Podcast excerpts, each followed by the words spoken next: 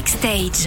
Cette semaine à l'honneur, l'un des plus grands chanteurs de tous les temps avec un film qui vient de sortir pour raconter l'une des périodes les plus riches de sa vie, Bob Marley, One Love. On écoute tout de suite un extrait de la bande-annonce. C'est quoi le message ? La paix. Bob, ils ont tenté de vous tuer, vous et votre femme. Et maintenant, vous décidez de retourner en Jamaïque participer à un concert pour la paix. Vous n'avez pas peur de mourir ? Pour nous faire découvrir ce film et en apprendre plus sur Bob Marley, je suis avec celui qui se met dans la peau du chanteur, l'acteur Kingsley Ben-Adir, et avec le réalisateur du film, Reinaldo Marcus Green. Alors, ma première question, elle est pour vous. Reinaldo, on se concentre sur deux ans de sa vie, entre dix-neuf cent soixante-seize et dix-neuf cent soixante-dix-huit.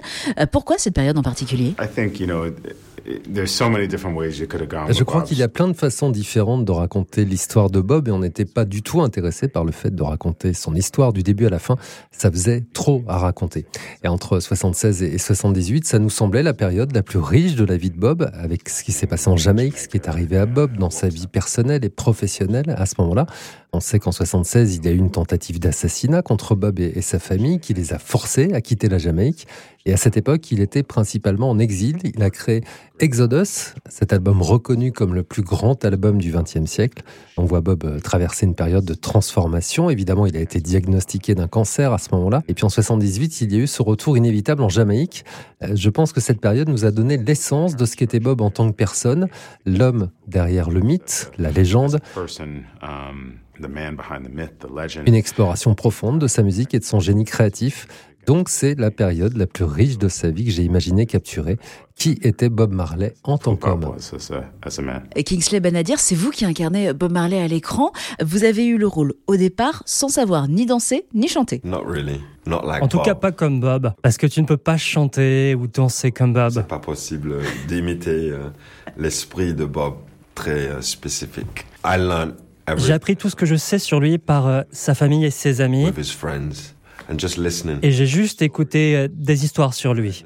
Je crois que pour trouver son esprit, tu dois vraiment comprendre le traumatisme, pour comprendre comment il se comporte en tant qu'humain.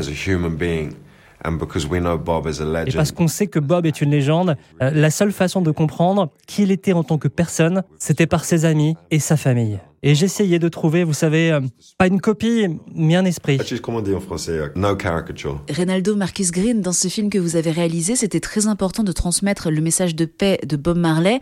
Il est toujours autant d'actualité et voire même encore plus important à entendre aujourd'hui. à cent pour cent, et je pense que c'est la marque d'une vraie légende. Son message grandit et devient de plus en plus fort. Il est éternel. Il n'essayait pas de laisser de marque, c'était juste le pouvoir de ce qu'il disait, de ce qu'il chantait, de ce avec quoi il luttait. Mais il l'a fait de façon à nous transmettre de la joie et je pense que c'est une très bonne façon pour les gens de profiter. Donc oui, Bob a réussi de façon très spéciale à nous transmettre tout ça.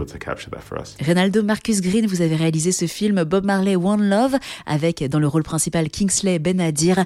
En ce moment, dans toutes les salles de cinéma pour découvrir l'histoire du plus grand chanteur jamaïcain de tous les temps et évidemment réentendre ses plus grands tubes comme par exemple celui qu'on a entendu dans la bande-annonce, le titre Jammin'. Tout de suite sur ce neuf cent soixante-dix-sept.